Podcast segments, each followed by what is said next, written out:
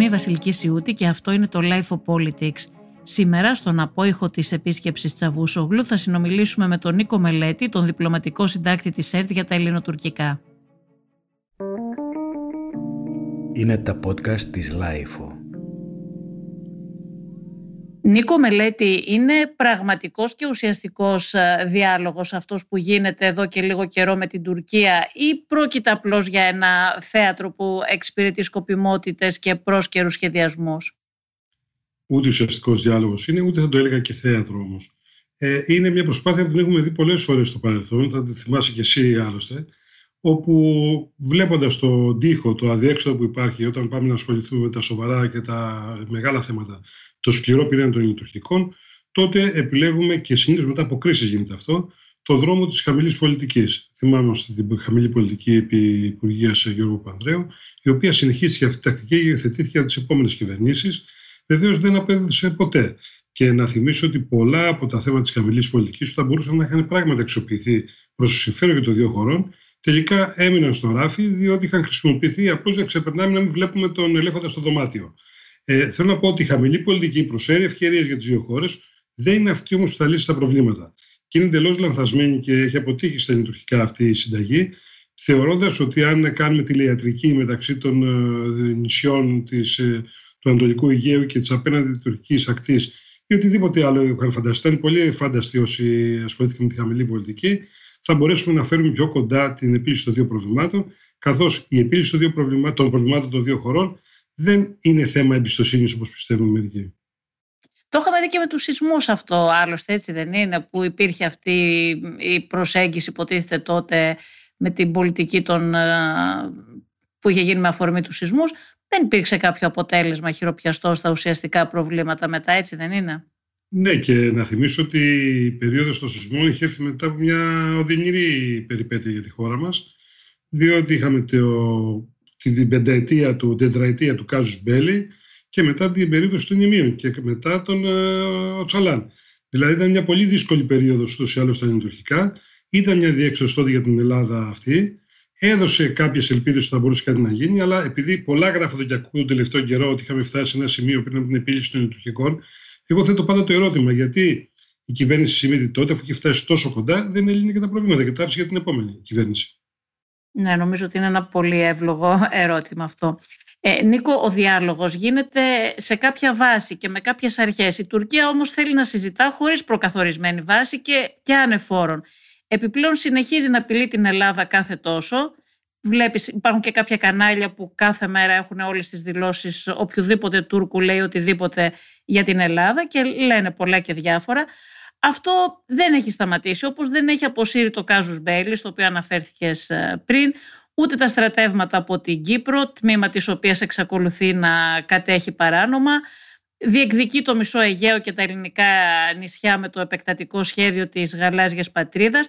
Τι διάλογο μπορείς να κάνεις με κάποιον όταν, και ας αφήσουμε την κατοχή της Κύπρου, παρότι είναι το σημαντικότερο, όταν σε απειλεί κάθε τόσο και εκφράζει δημόσια τα επεκτατικά σχέδιά του εναντίον σου. Είναι, είναι βασιλική, είναι διαφορετικό πράγμα το να συζητάς, διαφορετικό, διαφορετικό πράγμα να κάνεις διαπραγμάτευση επί όλων αυτών των θεμάτων. Θεωρώ ότι ακόμα και δύο εχθρικές χώρες, δηλαδή η Βόρεια με τη Νότια Κορέα, έχουν μια διαδικασία θεσμοθετημένου διαλόγου και επαφών και συνεννοήσεων. Διάλογος πρέπει να υπάρχει μεταξύ της Ελλάδας και της Τουρκίας. Όχι διαπραγμάτευση. Και διαπραγμάτευση δεν μπορεί να υπάρξει. Εξάλλου το βλέπουμε στις δυσκολίες που υπάρχουν στις ερευνητικές επαφές. Μετά από τόση προσπάθεια έγινε ένα γύρο ερευνητικών επαφών. Τώρα είναι το λογικό θα ήταν να ξαναγίνουν διερευνητικές πριν από τη συνάντηση Δένια Τσαβούσουλα ή πριν από τη συνάντηση Μητσοτάκη Ερντογάν. Κάτι τέτοιο δεν είναι εύκολο να γίνει, διότι απλώς θα επιβεβαιωθεί και θα οριστικοποιηθεί το τεράστιο χάσμα που υπάρχει μεταξύ των ε, δύο χωρών. Ε, Επομένως, ε, νομίζω ότι επιλέγεται μια συνταγή για να ροκανίζεται ο χρόνος, γιατί είναι κάτι που συμφέρει και τις δύο πλευρές από ό,τι όλα δείχνουν. Ε, και έτσι συζητάμε κάνουμε διμερείς συναντήσεις. Θα γίνει συνάντηση κορυφής, γνωρίζοντας, τουλάχιστον έτσι θέλω να ελπίζω, ότι ε, με την Τουρκία αυτή την περίοδο ειδικά δεν μπορεί να υπάρχουν ψευδεστήσεις ότι μπορούν να υπάρξουν λύσεις στα μεγάλα ζητήματα που μας χωρίζουν, χωρίζουν τις δύο χώρες. Πιθανόν μπορεί να υπάρχει μια, ένα ποιότερος τόνος και ύφος στι ε, δηλώσεις. Μπορεί να υπάρχει ένας μηχανισμός αποτροπής ε, εντάσεων, τουλάχιστον να αποφευθεί η κλιμάκωση των εντάσεων. Αυτά όλα είναι χρήσιμα. Αλλά όλα αυτά δεν σημαίνει ότι λύνουν τα μεγάλα προβλήματα τα οποία θα παραμένουν και θα είναι το μεγάλο βαρύδι που θα συνεχίσει να υπάρχει στις τουρκικές σχέσεις, διότι κατά τη γνώμη μου, ειδικά στην παρούσα φάση που βρίσκεται και η Τουρκία, δεν μπορεί και δεν έχει δυνατότητα να κάνει βήματα ε, προς συνεννόηση, συνεννόηση με την Ελλάδα. Ναι, ακριβώς αυτό, αυτό ήθελα να πω και πριν. Αναρωτιέμαι, δηλαδή, ο διάλογος φυσικά και είναι καλό να γίνεται. Απλά αναρωτιέμαι πώς μπορείς να κάνεις διάλογο με κάποιον που σε απειλεί διαρκώς και έχει επεκτατικά σχέδια εναντίον σου. Δηλαδή, τι να συζητήσουμε με την Τουρκία όταν λέει ότι θέλω το μισό Αιγαίο, όταν διεκδικεί ελληνικά νησιά, όταν σε απειλεί καθημερινά κάθε τόσο δημιουργεί κρίσεις. Πώς μπορείς να κάνεις διάλογο με κάποιον που δεν αποσύρει καν αυτές τις απειλές την ώρα που λέει ναι εντάξει έλα να κάνουμε διάλογο και συνεχίζει τις απειλές και κάθε τόσο ε, προκύπτει και μια καινούρια γιατί συνεχώς εμπλουτίζει όπως ξέρεις καλύτερα η, η Άγκυρα την ατζέντα αυτή των διεκδικήσεων. Απλώς νομίζω ότι στην παρούσα φάση και η Ελλάδα και θεωρεί ότι είναι προς το συμφέρον της να δείχνει ότι συζητάω με την Τουρκία αλλά επειδή ακριβώς συζητάω δεν μπορείτε να με πιέσετε ε, σε μένα να κάνω ένα διάλογο υπερθεμάτων που δεν μπορούν να οδηγήσουν πουθενά. Μέχρι τώρα υπήρχε μια πίεση ότι υπάρχουν προβλήματα, καθίστε να συζητήσετε με τους Τούρκους. Η Ελλάδα θεωρεί και τώρα και σε προηγούμενες καταστάσεις βέβαια συνέβη αυτό. Θέλει να εξαντλεί και να μπορεί να πείθει και να στέλνει το μήνυμα και στους ξένους που ασκούν αυτές τις πιέσεις ότι υπάρχει διάθεση για συνεννόηση, αλλά πρέπει να υπάρξει μια βάση αυτή η συνεννόηση. Είτε Συγγνώμη να σε ρωτήσω κάτι άλλο. Κάζους ναι. Μπέλη, απειλή πολέμου, υπάρχει σε κάποια άλλη χώρα της Ευρωπαϊκής Ένωσης αυτή τη στιγμή, σε κάποιο άλλο κράτος μέλος; Ε, όχι βέβαια, δεν υπάρχει. Όχι. Ε, αυτό το θεωρούν δηλαδή κάτι φυσιολογικό. Είναι κάτι που εντάξει, okay, το προσπερνάμε, κάτι διάλογο όταν υπάρχει κάζους μπέλη και όχι μόνο. Αναφέρω ένα από τα πολλά. Δηλαδή, αν στη Γερμανία, για παράδειγμα, ή στη Γαλλία ή από οποιαδήποτε χώρα, ε, υπήρχε μια απειλή από μια άλλη χώρα κάζους μπέλη θα το θεωρούσαν κάτι φυσιολογικό και θα λέγανε εντάξει, πηγαίνετε, βρείτε τα. Εδώ, χωρίς Καζουμπέλη και κάποιες άλλες χώρες, έχουμε ταράξει τα εμπάρκο και στα εσχυρώσει. Ακριβώς. Ε, Εδώ πέρα, ακριβώς. Όπως το λες. Είναι πολύ εύλογη το ερώτημα που θέτεις και είναι το ερώτημα που θέτουμε και στην Ευρωπαϊκή Ένωση και νομίζω ότι θα έχει πολύ ενδιαφέρον πώς θα το θέσει αυτό το θέμα η ελληνική κυβέρνηση σύνοδο κορυφής σε, σε 24 μέρες περίπου. Διότι εκεί θα τεθεί το θέμα των ευρωτουρκικών σχέσεων οι Γερμανοί και κάποιες χώρες βαλτικές, κάποιες χώρες της κεντρικής Ανατολικής Ευρώπης θέλουν να στηρίξουν θετική ατζέντα με την Τουρκία για τους δικούς τους λόγους. Εγώ θα ένα ερώτημα. Πώς η Κύπρος, για παράδειγμα, θα μπορέσει να στηρίξει την επέκταση της Τελωνιακής Ένωσης προς την Τουρκία, που αυτό θέλει την αναθεώρησή της, και είναι από τα πρώτα αιτήματα της Τουρκίας, όταν η Τουρκία το 2005 έχει αρνηθεί συστηματικά να εκπληρώσει τη βασική της υποχρέωση τότε, όταν άρχισαν οι δεξιακέ διαπραγματεύσεις, να επεκτείνει την Τελωνιακή Ένωση προς όλα τα κράτη-μέλη, δηλαδή και προς την Κύπρο. Ε, Επομένως, όταν τεθεί το θέμα, η Κύπρος θα πάρει συγκεκριμένη θέση, η Ελλάδα θα τη στηρίξει. Τώρα, για την Ελλάδα είναι λίγο πιο δύσκολο, πιο περίπλοκο το θέμα, διότι η, το Κάζου Μπέλιο, όπως το είπες και εσύ, έχει γίνει αρκετά πιο εύπευτο στους Ευρωπαίους μετά από τόσα χρόνια, από το 1995 και μετά, όταν υπήρχε μια ένταση. Ε, το θέμα που είχαμε με το Roots Race πέρυσι, μετά την αποκλιμάκωση που, που έκανε η Τουρκία, είναι τακτική αποκλιμάκωση, κατά τη γνώμη μου, από το Δεκέμβρη και μετά, έχει ένα επιχείρημα λιγότερο να πει στους Γερμανούς ότι ξέρετε, αντιμετωπίζω απειλή από την Τουρκία διότι έβγαλε το Roots Race. Διότι σου λέει: Εγώ έκανα μεσολάβηση, έχουμε μια αποκλιμάκωση μέχρι τώρα, πρέπει να επενδύσουμε σε αυτή, πρέπει να δώσουμε τα αλλάγματα στην Τουρκία. Αυτό είναι ένα δύσκολο παιχνίδι ισορροπιών που παίζει με την Ευρωπαϊκή Ένωση. Δυστυχώς δεν είναι πάντα η Ευρωπαϊκή Ένωση όπως θα θέλαμε να είναι, αλλά κατά τη γνώμη τη δικιά μου, ότι πάλι καλά που υπάρχει η Ευρωπαϊκή Ένωση, διότι μέχρι τώρα δεν είχαμε άλλο στήριγμα διεθνώς τα τελευταία χρόνια έχει υπάρξει κάτι διαφορετικό γιατί βλέπουμε την αρνητική εικόνα πάντα στα ελληνοτουρκικά και το πώς μας πιέζει η Τουρκία. Να δούμε όμως τα τελευταία χρόνια έχει υπάρξει πίεση από την Ελλάδα. Δηλαδή η Ελλάδα έχει δείξει ότι δεν είναι το εύκολο θύμα της Τουρκίας, αν νομίζει έτσι η Τουρκία, η οποία και ο κ. Σοντογκάν λειτουργούν ως λίγο σιγουρατζίδε στην πολιτική τους. Δηλαδή θέλω να πω ότι όπου και αν κοιτάξει, όπου και να πάει αυτή τη στιγμή και να στραφεί η Τουρκία, βρίσκει την Ελλάδα μπροστά της με τις αδυναμίες, με τα προβλήματα που έχουμε. Κάναμε και εννοείς ότι ενδεχομένως, αν δεν υπήρχε και αυτό το πλέγμα συμμαχιών, θα μπορούσε η Τουρκία να ήταν ίσως και πιο επιθετική απέναντι στην Ελλάδα, έτσι; Ακριβώς. Θα έβλεπε την Ελλάδα πολύ πιο ευάλωτη. Όμως οι συνεργασίες με το Ισραήλ, τη Σαουδική Αραβία, τα Εμμυράτα, την Αίγυπτο, τη Γαλλία στην Ανατολική Μεσόγειο, τις ΗΠΑ στην Ανατολική Μεσόγειο, οι συνεργασίε που έχει κάνει το, με τον Οργανισμό Φυσικού Αερίου, το, το καλώδιο το οποίο διασυνδέει ηλεκτρικά την ε, Ασία και την ε, με την Ευρώπη μέσω Ελλάδος. Είναι όλα αυτά ε, ε, κινήσεις οι οποίες είναι, έχουν και ένα αμυντικό χαρακτήρα για την Ελλάδα. διότι ενισχύουν το στρατηγικό της ρόλο. Βλέπουν η Τουρκία ότι η Ελλάδα δεν είναι μόνη της. Έκανε η Τουρκία το κολυβικό μνημόνιο το οποίο ευνηδίασε στην Ελλάδα και ήταν μια τραγικά δυσάρεστη εξέλιξη για μας. Όμως υπήρξε μετά ένα ελληνογυπτιακό σύμφωνο, το οποίο όσο και αν μπορούμε να κατασχίσουμε κριτική, είναι όμως κόβει με μια διεθνή συμφωνία τον ορίζοντα της Τουρκίας προς την ε, δυτικά του 28ου Μεσημβρινού. Ισχύει, πράγματι, σωστό είναι αυτό που λες, έτσι είναι. Ε, η συγκυρία πάντως ε, μοιάζει αρκετά ευνοϊκή για την Ελλάδα τελευταία ή τουλάχιστον, για να είμαι πιο ακριβής, είναι αρκετά ευνοϊκότερη από ό,τι ήταν τα τελευταία αρκετά χρόνια, ειδικά μετά την αποχώρηση του, του Τραμπ που ανέφερες και εσύ πριν. Η Ελλάδα όμως δεν φαίνεται να έχει κάποιο σχέδιο για να την αξιοποιήσει πιο δυναμικά. Δεν ξέρω να, να με διορθώσεις αν κάνω λάθος, αν υπάρχει κάτι που δεν το βλέπω εγώ. Φαίνεται ότι συνεχίζει όπως πριν, απλώς να αγοράζει χρόνο. Αυτό με την αγορά χρόνου που ανέφερες και εσύ πριν από λίγο, το έκανε και όταν ε, στην Αμερική ήταν ο Τραμπ, ο οποίος έκανε πλάτες σε σημαντικό βαθμό στον Ερντογάν. Τώρα είναι πιεσμένος, πιέζεται από την νέα διοίκηση των, των ΗΠΑ. Αυτό φαίνεται. Και η συνεργασία με τη Γαλλία, με τη ΣΥΠΑ στην Ανατολική Μεσόγειο που ανέφερες, ε, δεν είναι αρκετά πιο ευνοϊκή η συγκύρια, δεν θα μπορούσε να την αξιοποιήσει πιο δυναμικά η Ελλάδα, αντί να συνεχίζει στην ίδια γραμμή απλώς τον αγοράζει χρόνο.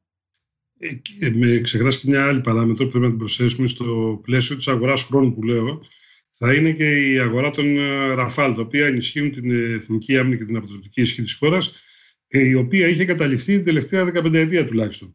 Αλλά για να, απαντήσω στο ερώτημά σου, το ότι υπάρχει μια κρίση και σοβαρή και κρίση και δυσπιστίας μεταξύ ΗΠΑ, πρόεδρου Biden με πρόεδρο, με πρόεδρο Ντογάν, δεν σημαίνει αυτομάτως ότι αυτό μεταφράζεται σε στήριξη των ελληνικών θέσεων από την ε, κυβέρνηση Biden και εξωστραγγισμό της Τουρκίας. Αλλά εγώ θέτω αντιστρέψω το ερώτημα. Ναι, δεν, ε, είπα, δεν είπα κι εγώ αυτό το πράγμα. Ναι, ναι. Άλλωστε καταλαβαίνουμε όλοι ναι. ότι δεν είναι θέμα συμπαθειών ε, η διεθνή σχέση και εξωτερική πολιτική. Ναι. Και επειδή ακούω αυτό το επιχείρημα εγώ και πράγματι προσπαθώ και εγώ να σκεφτώ ποια θα μπορούσε να είναι η διαφορετική τακτική που θα ακολουθήσει η Αθήνα. Υπάρχουν πολλές ιδέες, πολλά πολλές προτάσεις. Από την άλλη πλευρά όμως δεν, δεν μπορούμε να πέφτουμε στην παγίδα να θεωρούμε ότι επειδή αυτή τη στιγμή είναι στιμωγμένο ο Ερντογάν, μπορούμε να κάνουμε μια διαπραγμάτευση συνολική για το Αιγαίο και την Ανατολική Μεσόγειο και να βγούμε κερδισμένοι. Διότι αυτό είναι το εναλλακτικό. Αν ένα, μπορεί να είχαμε μια συγκυρία να την εκμεταλλευτούμε, θα πρέπει να κάνουμε αυτό το πράγμα. Αλλά τέτοια συγκυρία δεν νομίζω ότι υπάρχει.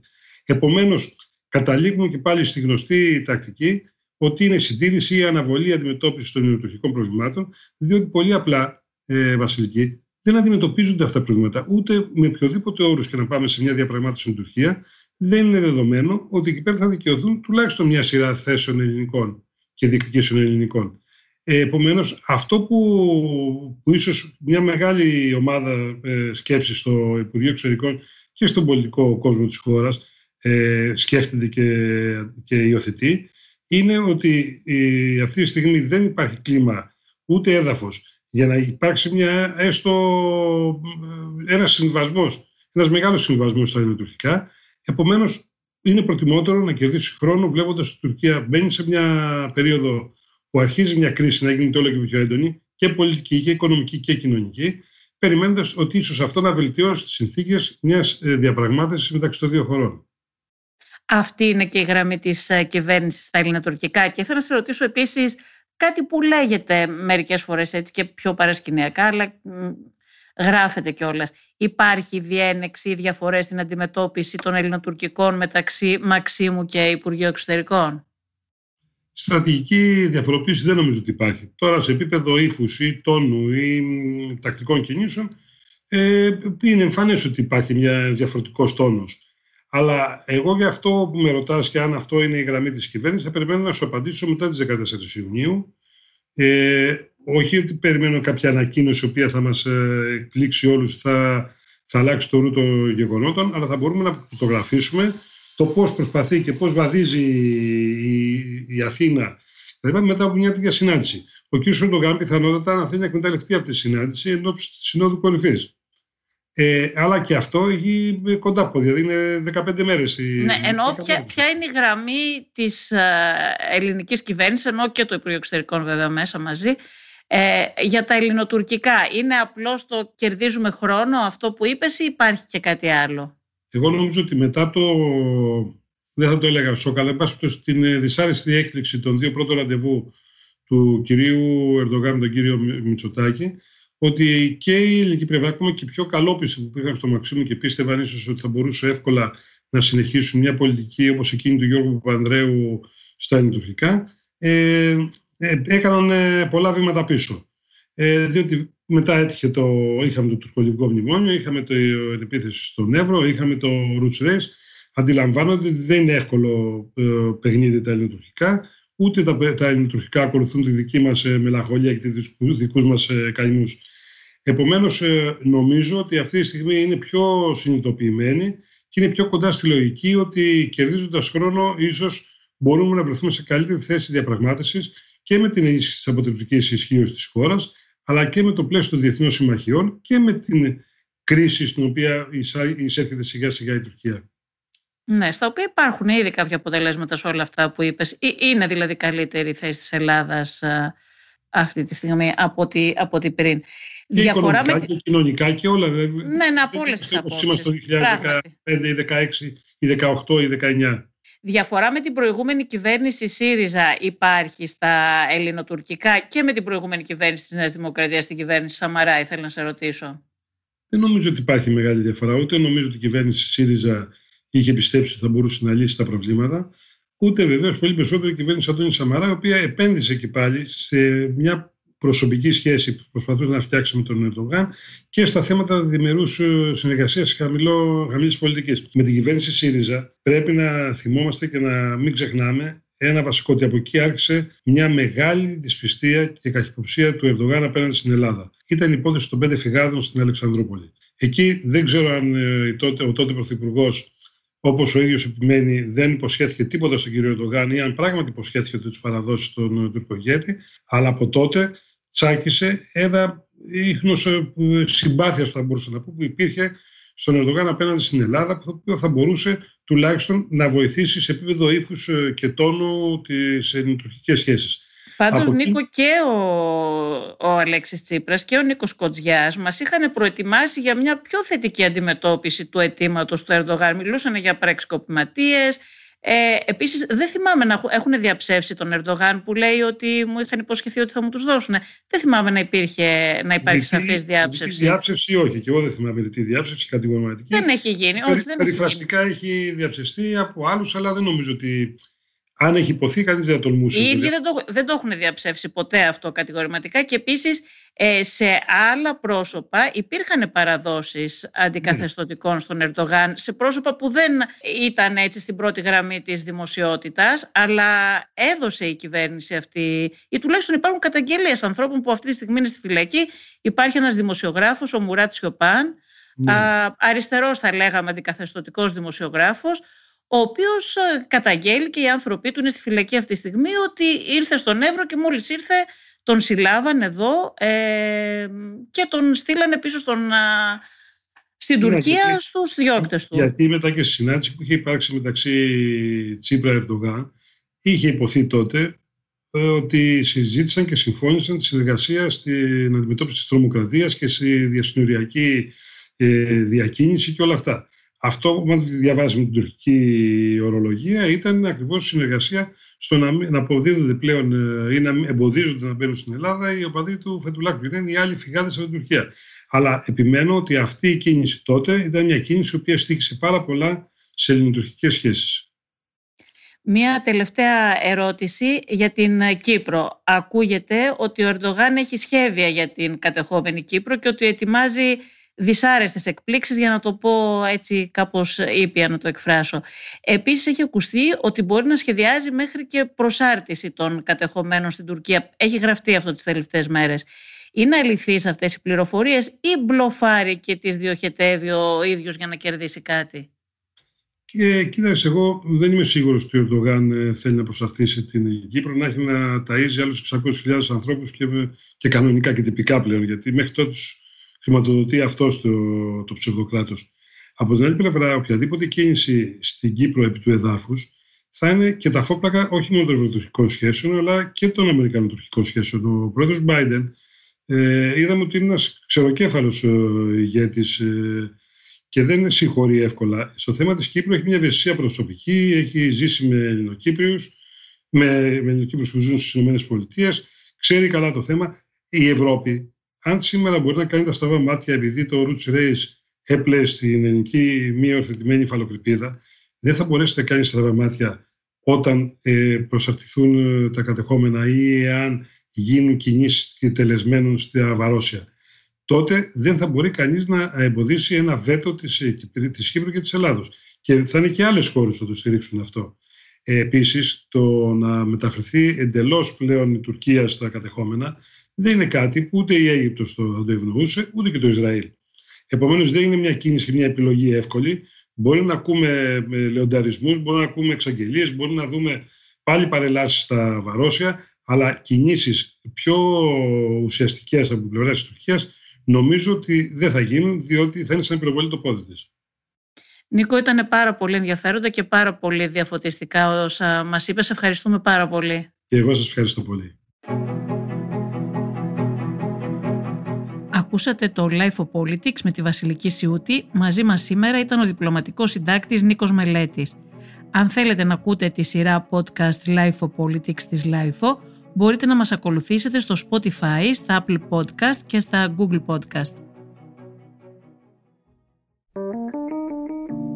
Είναι τα podcast της Life